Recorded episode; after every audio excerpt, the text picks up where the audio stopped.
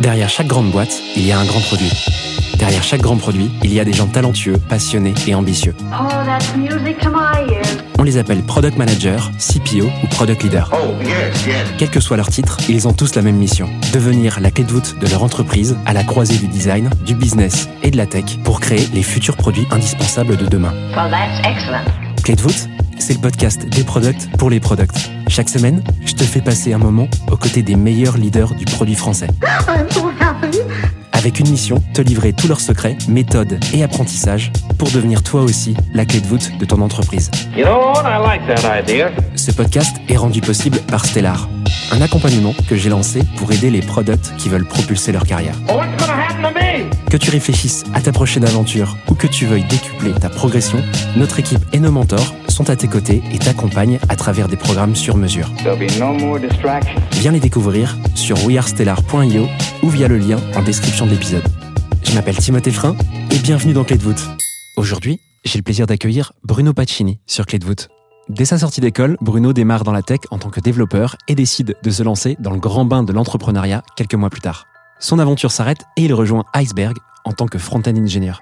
En 2017, il découvre une jeune startup nommée Shine qu'il intègre en tant que full stack engineer. Le product l'attire, il y bascule en interne et y fera toute la suite de sa jeune carrière jusqu'au rôle de VP Product. Bruno vient sur Clé de voûte nous raconter l'aventure de Shine depuis ses prémices jusqu'à son rachat. Il nous livre 5 tips pour mieux collaborer en tant que product avec le marketing avant de creuser ensemble deux postures pour avoir plus d'impact. Je te laisse quelques secondes pour te préparer et je te souhaite une bonne écoute. Salut Bruno, comment tu vas? Salut Timothée, ça va très bien et toi? Merci beaucoup euh, pour ta venue. Moi, ça va super bien. Ravi de, de te recevoir. Bruno, tu es actuellement VP Product dans une boîte qui s'appelle Shine, qui doit parler à certaines personnes. Et euh, bah, tu vas nous en parler de tout ça. Comment euh, tu débarques dans le produit euh, avant d'arriver chez Shine, toi? Alors ça s'est fait par étapes, un petit peu naturellement. Donc comme tu l'expliquais un petit peu en intro, moi j'ai commencé par euh, la case entrepreneuriat dans une boîte qu'on avait montée avec des amis d'école et qu'on a appelée SAIO. On n'était pas très fort en branding. Ouais, ça commence bien. Voilà. Euh, mais ouais, première expérience entrepreneuriale. Euh, on était débutants surtout. On n'avait pas trop de points de repère sur ce qu'on faisait, mais du coup, c'était hyper formateur. Pas de cadre limitant, pas de tabou et possibilité de d'être curieux, de découvrir euh, un petit peu euh, tous les sujets, tous les métiers. C'était quoi le- le- la solution que vous aviez euh, lancée à l'époque? Alors, c'était à l'époque, on appelait ça un agent conversationnel. Et euh, ce que c'était plus précisément, c'était une sorte de chatbot Ouais. qui permettait à des clients sur un site internet d'aller poser une question auquel on répondait automatiquement sur la base de bases de connaissances construites, construites par des clients.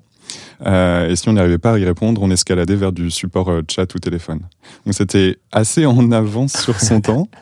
Euh, ça ne marchait pas à l'époque, ça Ouais. marche beaucoup mieux aujourd'hui, presque dix ans après. Mais voilà, bonne intuition sur le, le problème à résoudre, mauvaise, pas forcément mauvaise exécution, mais euh, mauvais choix de cible. On a commencé sur des grands comptes avec des cycles de vente longs. De l'enfer. Euh, on n'avait pas du tout euh, ni la trésor ni les reins pour ça. On a fait du développement spécifique. On est arrivé au bout de notre réseau et puis on a dû mettre fin à l'aventure. Tu as cité toutes les erreurs que- qu'on voit partout dans les, dans les bouquins à ne pas faire quand on est entrepreneur. Quoi. Exactement. Ça, ça dure combien de temps? Ça, ça dure environ deux ans. Alors pour moi, c'était un peu entrecoupé. Euh, je suis parti en Irlande pendant six mois pour euh, faire mon stage de fin d'études obligatoire. Euh, et après, j'ai retrouvé bah, les copains de promo pour, pour, pour continuer cette aventure-là. Trop bien, ok. Qu'est-ce que tu fais Donc, tu pars en Irlande, tu me dis, tu mets fin à l'aventure. Euh, Qu'est-ce qui se passe ensuite euh, pour toi? J'imagine que tu démarres dans la vie euh, professionnelle. Ouais, bah alors après euh, on était tous un petit peu à court de cash parce que bah, on, on s'est- on s'était euh, payé un peu, mais pas beaucoup et plus du tout sur la fin. Euh, du coup, je décide de partir en freelance en tant que développeur. Et je trouve une boîte sur Malte qui s'appelle, euh, qui s'appelait à l'époque, qui s'appelle toujours, il me semble, Iceberg, et qui était euh, une solution euh, de marketplace en API avec des gros back-office pour euh, des gros e-commerçants du type vente privée ou des grosses marketplaces de services ou de B2B euh, comme des EDF ou des choses comme ça. Le gros concurrent à l'époque et aujourd'hui, c'est Miracle. Euh, à l'époque, un petit peu au coude à coude avec Iceberg, plus trop maintenant. Disons qu'il y a, il y a un, un grand, euh, un grand gagnant qui s'est dessiné. Euh, mais là, du coup, aussi, on était sur du euh, B2B grand compte. euh, avec une surface produit assez euh, énorme. Euh, et ce qui, est, ce qui était passionnant et en même temps compliqué chez Iceberg, c'est que euh, y avait une, une volonté, une envie d'avoir euh, une vision produit, une stratégie pour le développement du produit, mais euh, vu le modèle économique, on était extrêmement tiré euh, par les clients et par les, les opportunités commerciales, et du coup beaucoup de développement spécifique et un peu sentiment de subir. Ouais. Du coup, j'ai continué chez eux, donc euh, en freelance d'abord et après en CDI, euh, toujours côté tech. Il n'y avait pas de PM à l'époque, pas de designer, donc le rôle dépassait un petit peu euh, Ouais. sur ces aspects-là. Et à ce moment-là, il y avait Raphaël, donc, avec qui on avait, on avait bossé ensemble là, dans, dans, dans, dans cette première startup SIO, qui montait Shine avec Nicolas Rebout, euh, son cofondateur, et il m'a proposé de les rejoindre. Comment tu les as connus, Raphaël et Nicolas? Bah, Raphaël, du coup, c'était un, un ami de promo avec qui on de monté cette première startup. Ok. Il avait rencontré Nicolas en travaillant en freelance avec lui chez Prismic, euh, qui est une startup de euh, tirage de photos, d'albums photos, de choses comme ça, euh, qui avait été rachetée par euh, M6 Media. Ouais. Et, et voilà. Et du coup, il, il commençait Shine. Ils, ils étaient en cours de levée de fonds avec Daphne à l'époque. Et bah, j'ai pas mal hésité mais euh, le côté euh, envie de construire une euh, boîte qui fait bien les choses, qui a travaillé sur ses valeurs et qui surtout a une intention de construire un produit fort, une culture produit fort, ça m'a beaucoup attiré. Et bah, du coup, j'ai décidé de les rejoindre. C'était en juin ou mai 2017. 2017. Il y avait déjà une intention de la part des cofondateurs de construire une boîte avec une culture forte. C'est vrai que la culture, elle était identifiée. Enfin, chez Shine, pour ceux qui connaissent, avec les couleurs et tout, je me souviens, il y avait une vraie, vraie culture. Quoi. Euh, Après, je connais pas l'interne, tu vas nous en parler un peu. Mais euh, c'était déjà une intention euh, de la part des, des fondeurs. Ouais. Ouais, complètement. Euh, ils avaient passé beaucoup de temps à réfléchir à ce qu'ils voulaient construire, mais surtout comment ils voulaient le construire. Les gens qui voulaient recruter, leur politique salariale, leur politique de, de BSPCE, leur, la façon de construire leurs valeurs. euh, Ouais. la- ils ont mis pas mal d'intentions dans euh, pas mal de décisions qui ont été euh, fondatrices au, au début de l'aventure. Ok. Et donc, toi, tu les rejoins. La création de Shine, c'est quoi 2016 Ça? C'est 2017 aussi, c'est à peu près au, Donc, t'arrives très tôt, en fait. J'arrive, euh, il y a déjà un proto. Euh, Raph, euh, tout seul, a construit tout un prototype avec, avec euh, une app mobile euh, sur React Native euh, qui comporte un outil de facturation, une partie compte bancaire. Il y a- un peu toute une armature comme ça, avec pas grand-chose derrière, mais qui donne l'impression. Ils ont levé là-dessus et sur un joli deck. Et, là, il faut construire tout ce qu'il y a vraiment derrière. quoi. Ah, ils ont levé de l'argent déjà sur Deck à l'époque. C'est ça. Ce qui était un peu plus rare qu'aujourd'hui. Enfin, qu'aujourd'hui. Alors 2023, c'est pas la, c'est pas la fête, hein, les levées, mais en tout cas, euh, c'était possible, c'était possible dans certaines circonstances en 2021-2022. Ouais. Ok, euh, hyper intéressant.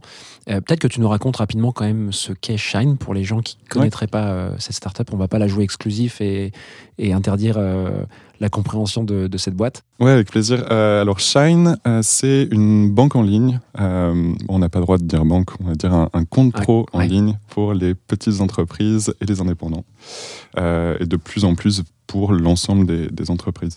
Ouais. Et ce qui différencie Shine euh, d'un compte dans une banque traditionnelle, c'est que euh, on essaye d'aller au-delà de ce qu'on considérait être un petit peu le, le- le scope de la banque traditionnelle, du compte en banque, euh, qui propose en fait des produits bancaires. Donc, euh, ce que nous, on a cherché à faire depuis le départ, c'est euh, réfléchir à comment on peut aider les petites entreprises, aider les entrepreneurs à euh, ne pas être submergés par la charge de euh, tout ce qui est administratif, gestion de boîte.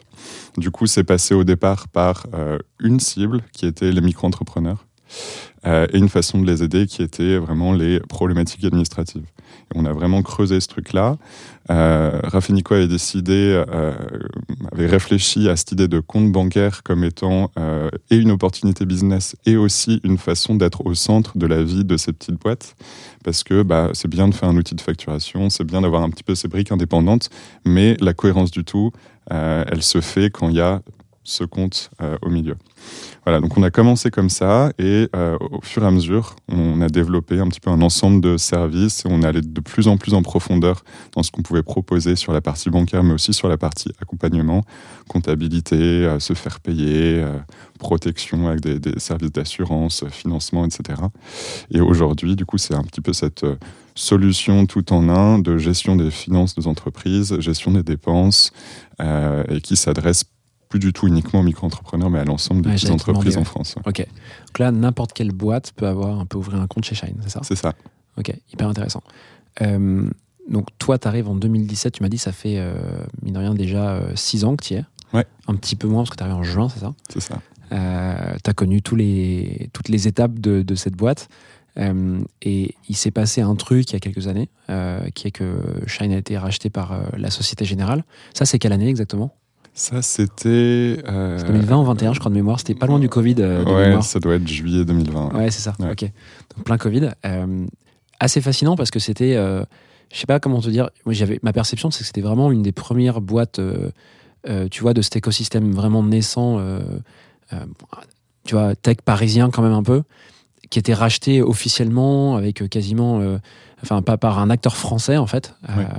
Je pense qu'il y a quand même ce biais qu'il y a beaucoup de rachats qui se font, mais de manière un petit peu cachée, tu vois, enfin pas forcément communiquée.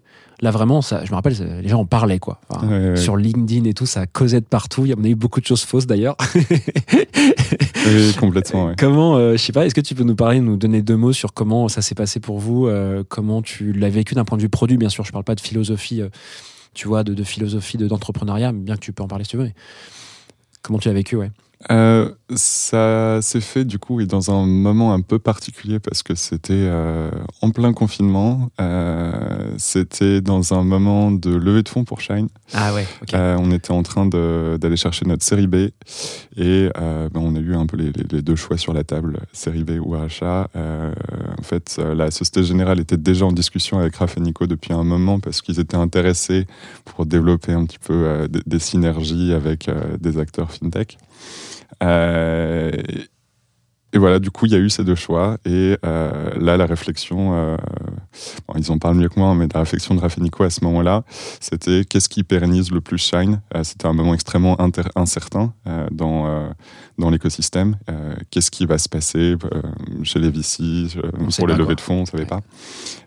Et voilà, et du coup, on a fait ce choix. Ils ont consulté une bonne partie des employés. C'était vraiment quelque chose, un peu une décision commune. Et bah, on est parti là-dessus.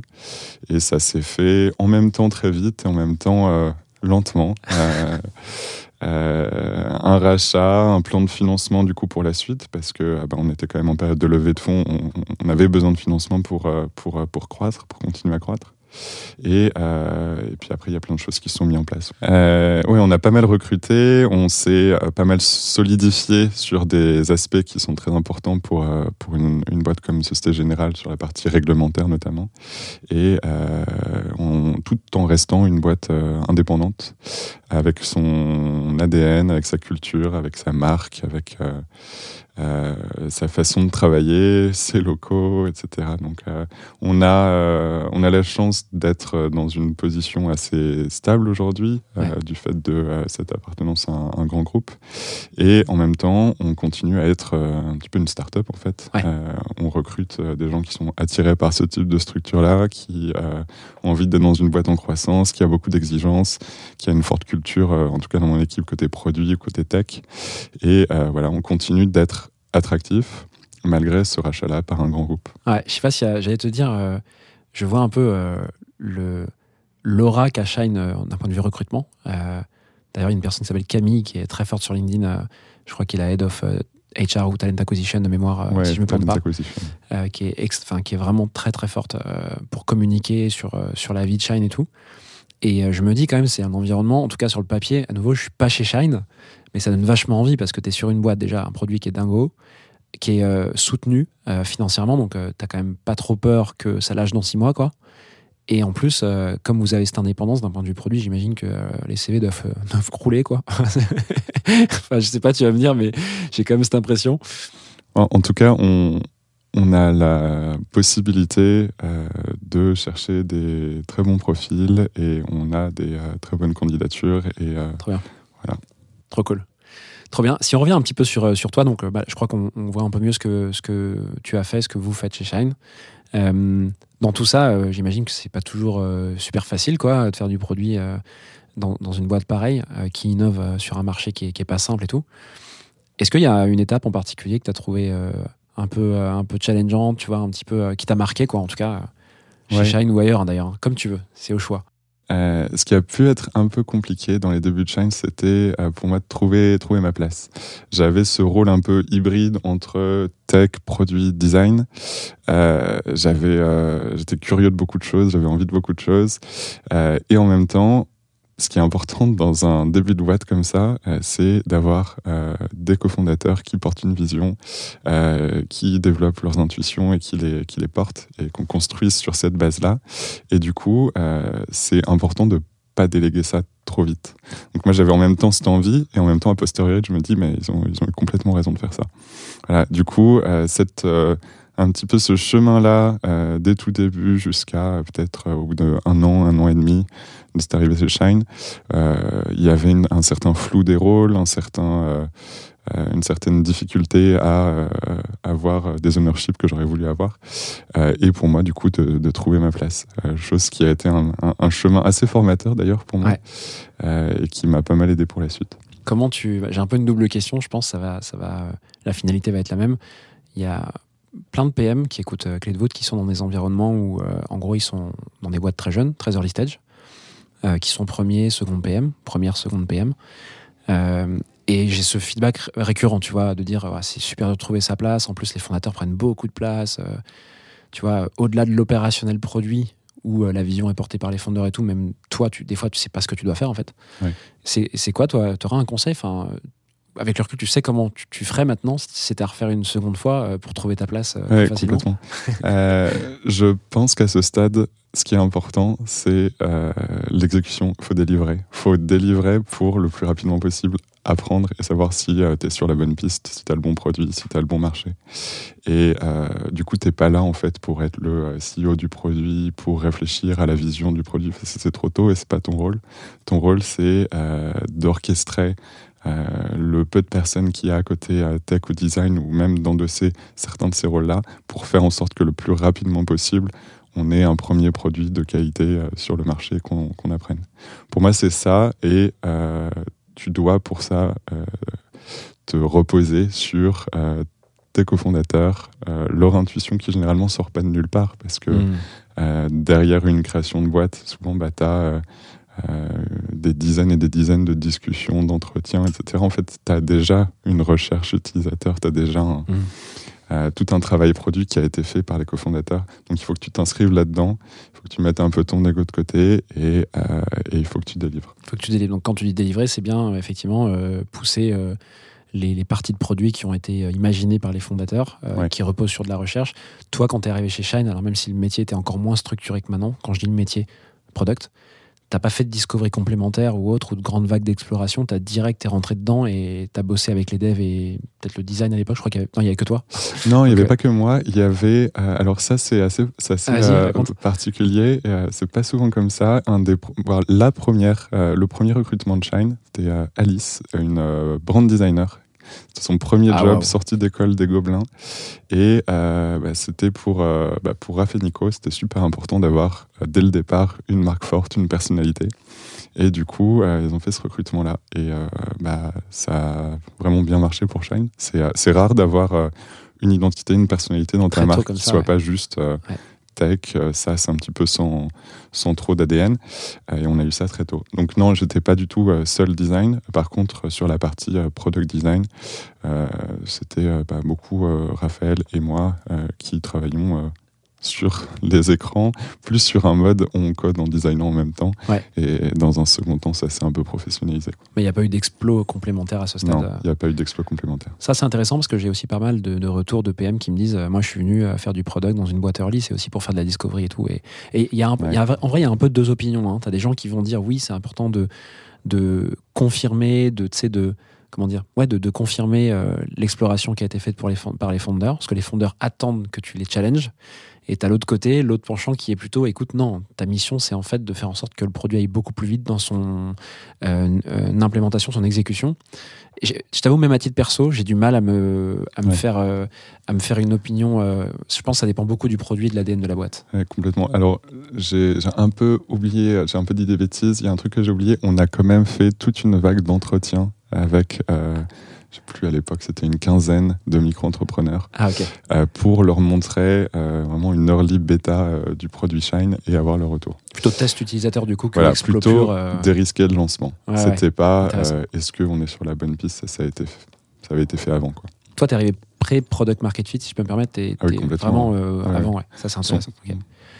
Hyper clair. Bah écoute, maintenant, on- je crois qu'on te connaît un tout petit peu mieux et euh, on voit ce que, ce que tu as fait chez Shine. Je te propose qu'on passe euh, à la deuxième partie de, de cet épisode qui est euh, bah, d'adresser ensemble un, un sujet plutôt organisationnel, de, de leadership, quoi. Un des sujets qui te touchent toi aujourd'hui. Est-ce que tu es prêt à ce qu'on bascule à cette partie? Ouais. Bah, c'est parti, let's go.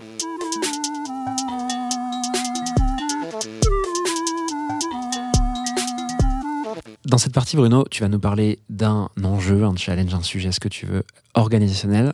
T'as choisi quoi euh, comme sujet? Euh, alors, il y a quelque chose qui m'intéressait. Euh, je ne pense pas que ce soit unique à Shine, mais c'est quelque chose qui, je trouve, marche bien chez nous. C'est la relation produit-marketing. Et euh, pour ma part, en tout cas, la, la relation euh, un peu CPO-CMO. Euh, Trop voilà, du coup, j'ai un peu cinq points pour euh, mieux travailler avec euh, le marketing. Trop cool. Écoute, hyper complémentaire. Euh, sur d'autres épisodes, on, on a fait, euh, d'ailleurs, avec euh, il y a quelques épisodes, Vincent de Content Square, euh, la relation justement entre les sales et le product, qui est eux, c'est vraiment une boîte qui est très sales, euh, tu vois. Enfin, ils sont très forts. Donc, je suis trop content qu'on fasse ça aujourd'hui. Euh, je pense que c'est vraiment complémentaire. Comment tu veux aborder ça? Tu me disais que tu avais cinq points. C'est quoi, euh, si tu nous donnes quelques éléments pour chacun des points, euh, les, euh, justement les axes que tu as en tête? Euh, ouais, dans les grandes lignes, euh, je pense que tu as un sujet sur euh, la compréhension mutuelle des deux rôles, des deux équipes, des métiers qu'il y a dans ces équipes. Euh, une notion de co-responsabilité, qui own quoi. Euh, une notion de partage d'objectifs. L'importance de ne pas siloter les choses et euh, d'incarner euh, la collaboration qui va après se, se diffuser euh, dans les équipes. Et le rôle de PMM en cinquième partie, qui pour moi est vraiment un- un- une équipe très d'union entre, entre produit et marketing. Bon, on a du pain sur la planche. Je te propose qu'on plonge direct sur le, le point 1. Je veux bien que tu le réintitules. Euh, Ouais, euh, se comprendre, on va appeler ça comme ça. Euh, il y a une euh, quelque chose qui est souvent difficile pour des profils différents en termes de personnalité, de casting, tout ce que tu veux. Euh, on va pas retrouver les mêmes euh, profils en growth, en marketing et euh, en PM, en design, euh, etc. Et pourtant, ce qui est super important, c'est de se comprendre, comprendre les métiers des autres, comprendre les enjeux de chacun, qu'est-ce que chacun cherche à accomplir, comprendre ses différences et, et leurs richesses. Euh, pourquoi c'est intéressant que j'ai quelqu'un de- d'extrêmement structuré d'une part et de peut-être euh, bah, beaucoup plus dans l'action de l'autre, euh, par exemple. Et euh, ça se retrouve aussi, une autre différence, c'est une différence de temporalité. Donc, euh, comment euh, chaque équipe va s'inscrire dans le temps avec euh, une temporalité beaucoup plus courte, généralement beaucoup plus directe côté marketing, euh, et euh, beaucoup plus dans le long terme côté produit. comment tu fais concrètement euh, dans ton orga pour faire en sorte que tout le monde se comprenne son rôle en fait? Alors, pour ma part, j'explique beaucoup. Ouais. Euh, je, et ça passe par des remises dans le contexte, en fait. Euh, souvent, tu, ce qui va te remonter, c'est euh, des problèmes de communication, des problèmes de relations entre un tel et un tel, entre telle équipe et telle équipe, qui arrivent souvent dans des phases un petit peu charnières de équipe qui a grossi, rôle qui a un petit peu changé, et là, il va y avoir deux pôles qui ont du mal à se comprendre. Et là, c'est important de réintroduire un petit peu justement ça. Euh, qu'est-ce qui, euh, qu'est-ce qui est naturel, qu'est-ce qui est accidentel, qu'est-ce qu'on peut travailler, mais euh, qu'est-ce qui, euh, au contraire, euh, au est tout à fait normal. Et bah, en fait, il faut juste comprendre cette différence-là et, et, et apprendre à travailler avec. Tu fais quoi? Tu provoques des, échanges, des meetings euh, entre les personnes concernées ou Ouais, ça va être des one-one, ça peut être, euh, ça peut être à des moments un peu clés, euh, une discussion sur comment on collabore sur tel sujet ou comment on collabore dans telle situation. C'est arrivé plusieurs fois et puis, et puis c'est aussi des choses qu'on discute avec, avec Jean-Baptiste, le, CMO de Shine, quand on a bah, des personnes, des équipes qui ont parfois un peu plus de mal à travailler ou ou qui au contraire travaillent très très bien ensemble, bah, on en parle et on réfléchit à comment on peut améliorer ça. Super intéressant. Je crois que j'ai- oublié de te poser la question pour situer un peu. Euh, Est-ce que tu peux peut-être nous donner un peu une vue d'ensemble rapide de, de tes équipes, enfin Ouais. de vos équipes pardon, chez Shine, que ce soit au marketing ou au produit, qu'on voit un peu comment c'est dessiné? Oui, complètement. Alors, euh, chez Shine, euh, on a côté produit trois grands rôles. On a la partie euh, product management, euh, on a la partie design euh, qui regroupe product et brand design, ce qui peut ne, ne pas être forcément classique, et euh, un rôle de senior user researcher qui euh, report côté design aussi. Et on a une troisième équipe qui est l'équipe product marketing qui reporte aussi côté produit. Mais c'est un, voilà, un reporting, mais la collaboration, elle est vraiment Mm. très très forte des deux côtés. Côté marketing, on a, on a aussi une grande euh, diversité d'équipes. On a l'équipe sales qui reporte côté marketing, Ah, intéressant. euh, ce qui est pas standard. Euh, toute une partie growth qui est assez importante, qui regroupe des fonctions CRM, optimisation, paid acquisition, etc. Et on a un pôle qui est en train de se structurer autour de la marque, où on va retrouver communication, RP, différents types de, euh, de- d'activités un petit peu moins quantifiables, un peu plus euh, tournées vers le awareness. Ouais. Voilà, on a ces trois grands pôles, euh, brand, sales, growth, Sous le marketing, du coup. sur le Qui marketing. au marketing. Ok. Ça représente combien de personnes sur chaque pôle à peu près en ordre de grandeur? Alors côté produit, ça fait 30 personnes. Euh, côté marketing, doit être 40 euh, avec une équipe sales qui, euh, qui, qui a pas mal grossi. ouais. Ouais, donc on comprend bien quand même pourquoi il y a des enjeux de collaboration entre product et, mar- et marketing, je vais y arriver. D'autant plus dans un business où en fait euh, bah, le marketing, c'est peut-être aussi pour ça que les sales sont euh, report au marketing. C'est un business où j'imagine que l'acquisition se fait beaucoup en ligne, euh, des nouveaux clients. Donc, enfin, ça a du sens quoi, globalement. Ouais, complètement. on, est, on est encore presque à 100%, euh, voire à 100% sur un modèle de self-service. Les sales qu'on a aujourd'hui, l'équipe sales qu'on a aujourd'hui est une équipe de sales inbound qui Mhm. va prendre euh, des leads, euh, prendre des appels entrants ou aller euh, rappeler euh, des, des clients des leads qui sont sur notre parcours de souscription Mhm. et qui sont là pour les accompagner et les aider à convertir. On n'est pas du tout sur une équipe de chasse. D'accord. Ok, hyper clair. Donc maintenant qu'on voit mieux cet organe, j'avais euh, oublié de te poser cette question pour la suite. Le point, 1, tu nous as expliqué euh, qu'il fallait bah, gérer, euh, euh, pardon, euh, que chacun comprenne ses rôles, les définisse bien. Tu le fais au travers de euh, euh, one-to-one, par exemple. Euh, en tout cas, tu provoques des initiatives où tu fais euh, en sorte que les gens communiquent sur leur rôle. Euh, Qu'est-ce que c'est le, le- point euh, numéro 2 que tu voulais euh, évoquer? Ouais, alors une autre partie, euh, et honnêtement, je ne sais pas comment c'est géré ailleurs, mais je trouve que c'est super intéressant que ce soit géré comme ça chez Shine. Ouais. C'est une notion de co-responsabilité. Il n'y a pas de chasse gardée sur certains KPI, sur des notions de conversion, sur le pricing, sur même le positionnement. C'est des réflexions conjointes, euh, des ownerships partagés, euh, qui peuvent être entre euh, des PM et des personnes euh, de l'équipe growth, euh, qui peuvent être côté PMM, avec des personnes côté marketing. Et ça se retrouve dans les OKR des différentes équipes. On a souvent euh, des OKR partagés et ça se retrouve dans euh, des discussions euh, dès qu'on a des sujets de positionnement et de pricing. Il n'y a pas, il y a pas une, chasse gardée sur moi je own le pricing, toi tu own le positionnement.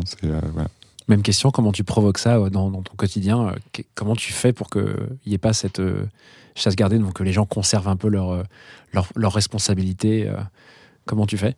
Euh, je, dirais que ça s'est construit comme ça un peu dès le départ. Euh, on a, on n'avait pas ce, on n'avait pas de distinction. Euh, on n'avait pas forcément de, de rôle euh, dédié. Le, le premier, on a eu deux rôles qu'on a recrutés de façon assez early euh, sur euh, sur des sujets un peu plus marketing. Un rôle de PMM Margot, qui est notre Head of Product Marketing maintenant, et un rôle de plutôt orienté growth, qui était notre ancien Head of Growth, Hakim, à l'époque. Et voilà, donc on était un petit peu les alter ego growth et produits, et on collaborait un petit peu tout le temps, on se, se challengeait, on brainstormait un petit peu tout le temps sur notre positionnement, sur nos pricing, etc. C'est ce qui fait que les gens du coup se disent euh, bah, je partage un peu mes c'est quoi mes objectifs euh, avec d'autres équipes et, et je crée pas les miens et je suis le seul à agir dessus. C'est, c'est, c'est le fait que dès le début vous ayez tout fait ensemble qui euh, facilite cette. C'est ça et c'est aussi une notion de de communication de la stratégie de la boîte qui va mmh. après descendre. C'est on va par exemple se dire on s'est dit il y a quelques années on veut aller up market, on veut aller chercher des, des clients un peu plus gros après, on s'est demandé un peu collectivement qu'est-ce que ça veut dire, comment on arrive là. Et c'est passé par plein de choses. C'est passé par euh, un rebranding, par un travail sur nos pricing, par euh, un, retravail sur un certain nombre de fonctionnalités, euh, par des modifications de nos tunnels d'onboarding, etc. Et on a fait ça collectivement. Donc ça s'est décliné, ça s'est retrouvé dans les roadmaps côté produit, ça s'est retrouvé côté marketing par des grosses initiatives, par des recrutements, etc. Ok, hyper clair. Donc là, on a fait deux points. Euh, donc je rappelle pour que les gens suivent bien. Le premier, c'est de bien définir ses rôles et que chacun comprenne son métier de manière euh, respective. Le deuxième, c'est euh, d'accepter bah, la responsabilité de chacun et de faire ça en, la co-construisant. Donc, en gros, c'est globalement, j'ai l'impression que c'est de bosser ensemble. Quoi. C'est quoi le, troisième, euh, le troisième point que tu voudrais euh, développer pour mieux collaborer quand tu es product avec le marketing? Ouais, le troisième point, il est assez lié, c'est euh, un partage d'objectifs. Alors on en a un petit peu parlé dans le côté un petit peu de, de la stratégie de la boîte à bah, mes objectifs individuels. Là, c'est l'idée d'avoir des objectifs partagés parce que en gros, ce dont on se rend compte assez rapidement, c'est typiquement sur un sujet du type la conversion dans mon parcours d'onboarding. Euh, il va y avoir des leviers côté produit qui sont assez évidents, euh, mais il y a aussi euh, des leviers côté marketing, côté sales. Ce qui est important, c'est de joindre nos forces pour avoir plus d'impact et arriver à ces objectifs-là. Donc on va avoir typiquement côté produit, des gens qui vont aller un peu auditer euh, nos tunnels, regarder là où on a des dépertitions de conversion, regarder ce qu'on peut changer dans euh, le cycle de vie de nos clients pour que ça convertisse mieux. Et on a en corollaire côté marketing des gens qui vont aller optimiser nos campagnes CRM, aller rappeler des clients au bon moment, etc. Euh, et du coup, dans un quarter donné, ça nous arrive d'avoir un objectif partagé de déplacement d'un KPI donné de temps à temps et qui, soit, qui se retrouve et côté marketing et côté produit. Hyper intéressant. Est-ce que cette, ce, ce co-travail, je sais pas comment tu le dis, euh, elle transparaît dans vos objectifs, par exemple au mois ou au trimestre? Ça pourrait être des OKR, mais autre chose, hein, peu importe. Ouais, alors ça arrive, et euh, ça arrive en particulier pour l'équipe product marketing qui travaille vraiment en grande proximité euh, avec, avec les autres équipes côté marketing pour les OKR produits versus OKR marketing. Ce qui nous manque aujourd'hui, mais je ne sais pas dans quelle mesure c'est atteignable, c'est comment tu vas avoir chaque département qui va travailler sur ses propres objectifs et avoir une grosse phase d'harmonisation et d'alignement après. Généralement, ça se fait pas comme ça parce que ça serait trop complexe. Plus on avance, plus c'est complexe. Donc, généralement, ce qui se fait, c'est bah, on s'accorde sur une grande direction et après bah, ça déroule et euh, les gens qui doivent se parler ensemble savent qu'ils doivent se parler ensemble et on a des stakeholders dans les différentes équipes qui vont se parler. Donc typiquement notre équipe produit qui travaille sur la conversion, euh, elle parle toutes les semaines avec le head of growth qui lui-même a euh, des personnes qui partagent des objectifs similaires. Ils n'ont pas d'OKR commun, par exemple, où en fait deux personnes seraient liées à un OKR et pour l'atteindre, il faut qu'elles bossent ensemble, quoi. côté PMMC, côté produit, pas pas officiellement comme ça. Et, juste pour info que, que j'essaie de comprendre un peu euh, euh, la collaboration, des PM, donc Product Manager, euh, est-ce qu'ils forment un binôme, trinôme, quadrinôme avec le marketing, par exemple, comme ils peuvent le faire avec le design souvent dans des boîtes? Bah, Sur certaines équipes, je dirais que oui. Alors, pas officiellement. Il n'y a pas de product manager qui reporte côté growth ou de, de personnes côté growth qui reporte côté produit, mais par contre, il y a une collaboration forte. On a euh, des projets en commun, il y a euh, des meetings en commun, il y a des, des, points KPI en commun, etc.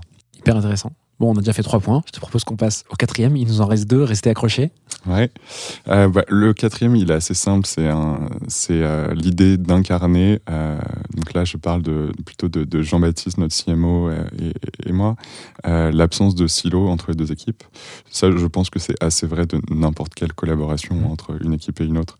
Euh, mais en gros, voilà, c'est le- c'est l'exemplarité, qu'il y a un exemple qui se diffuse euh, d'une collaboration, d'un respect, euh, d'un partage euh, d'objectifs, etc. Comment tu fais pour euh, incarner les silos euh, C'est un truc que j'avais jamais entendu. Incarner l'absence de silo. L'absence de silos, pardon. Comment tu fais pour incarner l'absence de, de silos ouais? Comment tu le modélises, quoi?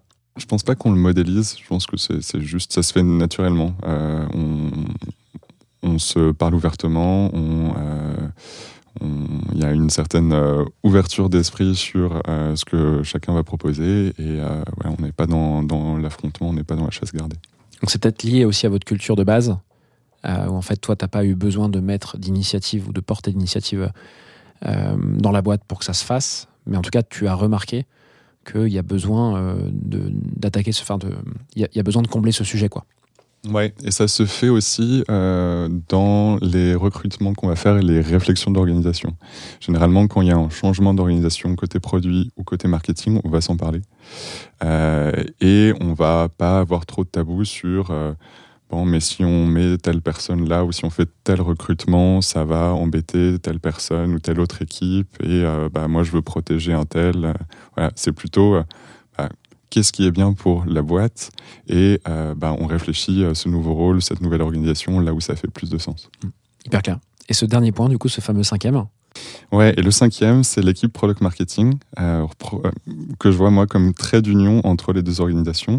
Alors, product marketing, ça s'incarne de façon très différente euh, dans différentes organisations, différentes boîtes. Chez Shine, comme on est une entreprise qui a un modèle B2B, mais sur des petits comptes, le product marketing, historiquement, pas de sales, donc il n'y avait pas ce lien euh, product marketing sales. C'était un rôle, et c'est toujours d'ailleurs, euh, qui a un pilier sur les messages, les arguments, comment on va parler de notre produit, comment on va diffuser ça en interne mais aussi en externe. Euh, un gros angle sur le go-to-market, c'est comment on va faire des lancements de nouveaux produits, nouveaux services. Et une responsabilité ou co-responsabilité sur comment on va packager ça, à qui on s'adresse, quels sont nos segments, etc. Et comment tu fais en sorte au quotidien, pareil, euh, même question toujours très concrète, euh, que les product marketers, enfin, le product marketing assure ce trait d'union? Euh, Il y a des rituels en place, il y a des choses, comment comment c'est fait? Alors, il y a des liens et côté produit et côté marketing. On a des personnes côté product marketing qui vont être des référents pour certaines équipes produits, qui du coup vont s'occuper des arguments qui sont en lien avec ce scope produit ou des lancements de nouveaux produits qui sont en lien avec ce scope produit. Donc, on a ce lien fort euh, PMM, design, PMM, PM. Désolé pour les acronymes. Et on a un petit peu de la même manière euh, l'équipe product marketing qui va participer à pas mal de rituels côté marketing, à leurs sessions d'OKR, à des projets qu'on a côté growth, côté euh, brand, etc. Et ils vont avoir cette forte proximité. Donc, limite, leur day-to-day est beaucoup côté marketing, mais ils vont avoir des liens forts avec bah, le, l'équivalent côté PM, côté design dans différentes équipes dans lesquelles ils sont affectés. Et ils, ont, ils reportent au, au product et ils ont des objectifs, j'imagine, qui sont donc communs avec l'équipe produit, design, etc. Quoi. complètement. Ils ont des objectifs aussi un petit peu euh, au niveau du groupe PMM. Qu'est-ce qu'on veut développer? Bon, typiquement, en ce moment, on a un enjeu de comment on consolide cette relation product marketing sales qui est assez nouvelle chez Shine. Euh, comment l'équipe product marketing peut servir l'équipe sales avec euh, du contenu, avec des formations, avec des outils, etc. Trop bien. Eh ben, écoute, merci beaucoup pour, pour ces cinq points. Hyper intéressant euh, de voir comment tu as réfléchi un peu à tout ça pour, euh, pour améliorer euh, cette collaboration.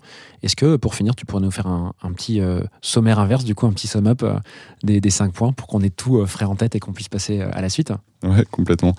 Euh, alors, comment on travaille mieux entre marketing et produit euh, dans une boîte comme Shine euh, Je le fais en inverse. Euh, les PMM comme trait d'union, donc cette équipe product marketing comme trait d'union, euh, incarner euh, entre le, CPO et le CMO l'absence de silo entre les deux équipes et la collaboration, partager des objectifs, identifier les leviers qu'on a en commun, être co-responsable des KPI, du pricing, du positionnement, pas de chaise gardée, et se comprendre, comprendre ses différences, comprendre ses enjeux et savoir travailler ensemble. Bon bah voilà, ça c'est fait. Écoute, euh, une bonne chose de faite. J'espère que ça inspirera euh, des, des personnes qui se, qui se posent euh, la question en ce moment de résoudre cette, euh, ce type de problème. Merci beaucoup euh, Bruno pour ça. Je te propose qu'on passe à la troisième partie de l'épisode qui est un sujet euh, ouvert, un micro, euh, un micro ouvert de ton choix. Est-ce que tu es prêt? Ouais. Let's go.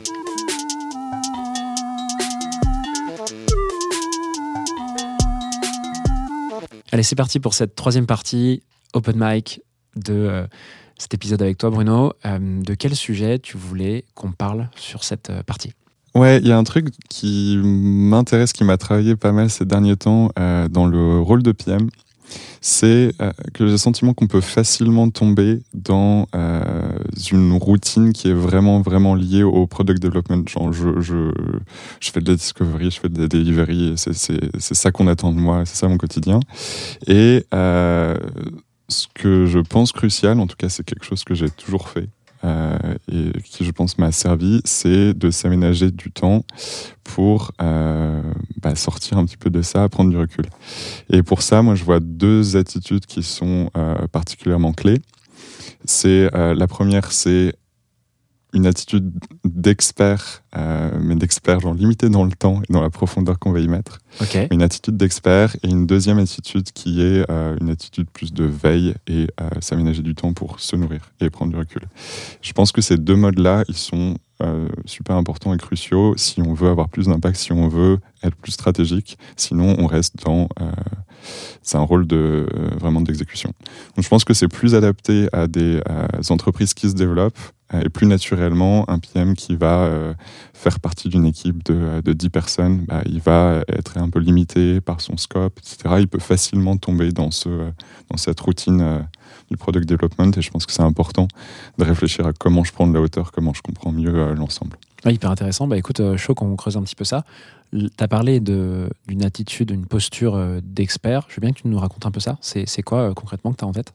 Ouais, alors ce, que, euh, ce à quoi je pense, euh, moi j'ai deux exemples euh, qui sont arrivés assez régulièrement chez Shine. Il y a euh, dans le secteur de la banque ou du paiement euh, des choses assez techniques qui peuvent être de l'ordre de la réglementation par exemple ou euh, du protocole euh, de, de paiement. Euh, le, le comment ça marche et la banque c'est assez compliqué, le paiement c'est assez compliqué.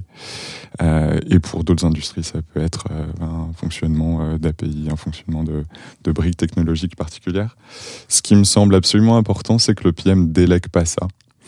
Euh, délègue pas cette compréhension et prenne le temps de comprendre au bon niveau. Et ça peut vouloir dire souvent, euh, bah, euh, aller lire un document de 100 pages euh, pour euh, essayer de comprendre un petit peu euh, les, les fondements d'un détail technique.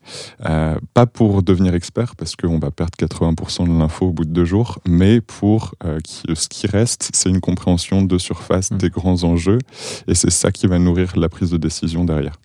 Et si on n'a pas ça, en fait, on est obligé soit de déléguer euh, le, la pertinence euh, qu'on n'aura pas du coup euh, sur des décisions, soit euh, bah, on, bah, on est dans le noir. Quoi. Ouais, Tu veux dire qu'en fait, on a, pour prendre des décisions, et c'est ce qu'on fait quasi quotidiennement en tant que PM, on a, on a aussi une part d'intuition, et cette intuition, elle est, elle est pas complète si on n'est pas complètement au courant du sujet, Ouais. surtout s'il est technique, quoi, c'est ça? Complètement. Donc tu rentres dans une posture, une attitude où en fait, tu vas t'imprégner de manière très rapide de- d'un minimum technique requis pour nourrir ton intuition. Ouais. Et ça peut passer par euh, bouffer de la doc de 100 pages euh, techniques, euh, un peu Exactement. imbuvable, mais ok. Exactement. Je pense que ça rejoint un petit peu la, la question de est-ce qu'il faut que les PM aient un background technique?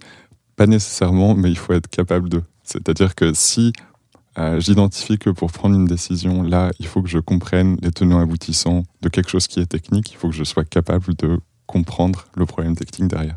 Mais c'est vraiment ce que tu disais tout à l'heure, euh, il faut faire attention à pas tomber dans cette routine Discovery Delivery. Pour moi, bouffer de la doc technique euh, d'expert, même si c'est pas euh, externe, c'est-à-dire que tu parles pas à des, act- des acteurs externes ou des utilisateurs, c'est de la Discovery en fait. hein. Ouais, je suis d'accord avec Tu toi.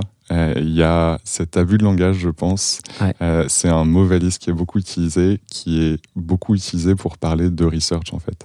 Et on se dit, il faut que je fasse de la research pour tout. En fait, parfois, le problème c'est pas la research, le problème c'est comprendre. Ouais. Euh, Il y a des entreprises qui s'appuient pas ou beaucoup moins que ce qu'on imagine sur de euh, la research euh, au sens propre et beaucoup plus sur de l'expertise. Ouais. Donc là, c'est, je pense qu'il faut être un petit peu entre les deux. Mais voilà, donc c'est ce, cet aspect-là. Je suis d'accord, c'est intéressant. Non, mais par contre, là, il y a un point intéressant sur ce- cette posture, cette attitude-là que tu dis, que tu qualifies comme ça, c'est que il s'agit de faire de la research interne, certainement, mais surtout très rapide, quoi.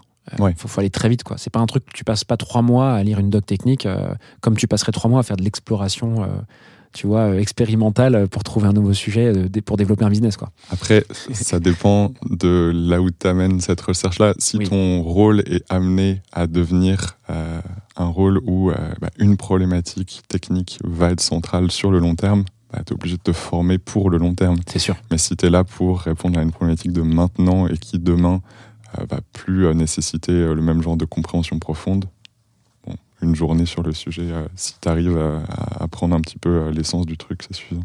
Donc, le- ce que je comprends, c'est que là, ici, l'intention, ce serait, si tu as une décision à prendre sur, sur une problématique technique et que tu comprends pas pleinement, que tu comprends pas une grande partie de cette problématique, il faut que tu t'instruises. quoi. Ouais, Tu- tu t'a- t'arrêtes Ouais. tout et tu, tu, tu lis la doc, euh, tu vas parler aux bonnes personnes, euh, mais euh, tu restes pas dans le, le flou.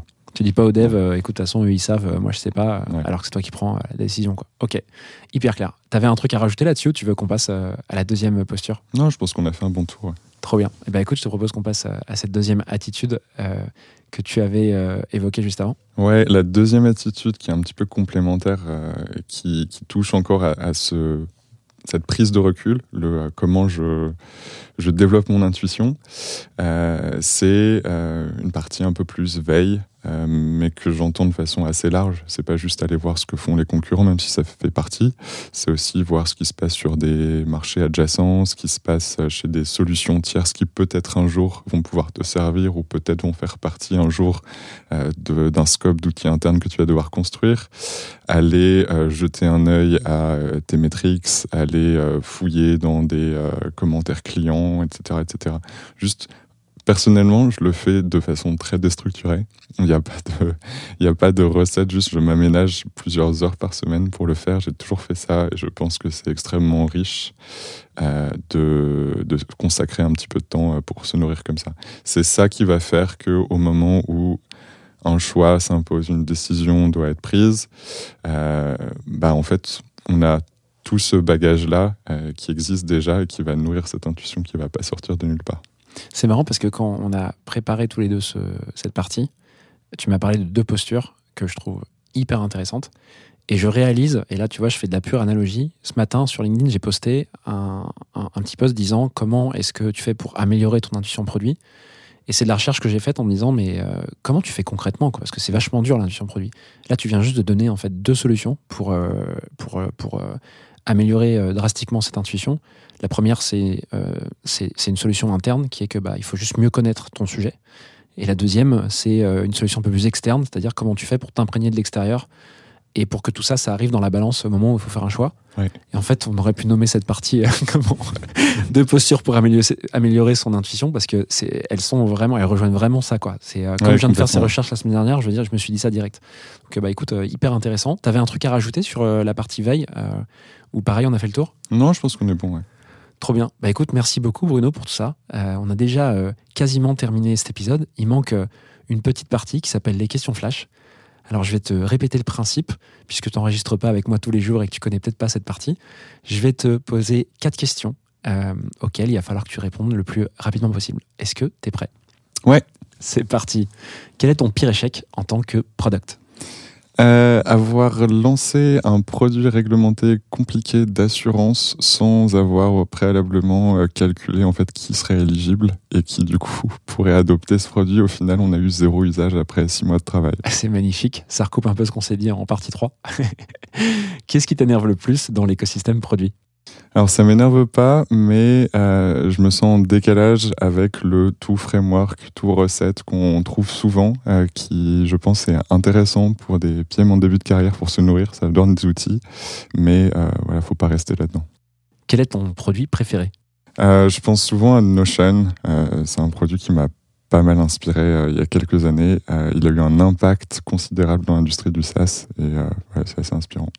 Et pour finir, qu'est-ce qui a été game changer en termes d'orgas dans ta boîte Euh, ouais, c'est assez récent. Euh, mon équipe s'est pas mal structurée. Maintenant, on a des euh, head-off, euh, des managers sur les différents pôles, des gens avec pas mal de bouteilles, experts de leur sujet, et ça change tout. Euh, là, l'exemple le, plus récent, c'est on vient de recruter un head of design, Pierrick, qui apporte un bagage et un recul qui est génial pour construire cette fonction design. Trop bien. Eh ben écoute, merci beaucoup Bruno. C'en est terminé pour nous deux. C'était vraiment cool de, de pouvoir te recevoir sur le podcast. J'ai passé un super moment et j'ai appris plein de trucs. Donc euh, bah écoute, ravi de, de refaire ça quand tu le souhaites. Et puis bah écoute, je te laisse filer tranquille. Passe une bonne journée. Merci beaucoup, Timothée. Bonne journée à toi aussi. À très vite, bye bye, salut. Voilà, j'espère que cet épisode t'a plu. I have everything here. Si c'est le cas, tu peux me soutenir de deux façons. Laisser 5 étoiles sur Apple Podcast ou Spotify et un petit commentaire, ou partager cet épisode à une personne de ton entourage. Oh, yes, yes. Je te remercie vraiment pour tes retours. C'est grâce à toi que j'améliore Clé de voûte pour le rendre utile à ton quotidien. Darling, this trip's an inspiration. N'oublie pas, si tu réfléchis à ta prochaine aventure ou à décupler ta progression, nous avons l'accompagnement qu'il te faut sur wearestellar.io. Well, that's excellent. Je te donne rendez-vous la semaine prochaine pour un tout nouvel épisode riche en contenu actionnable. À très vite.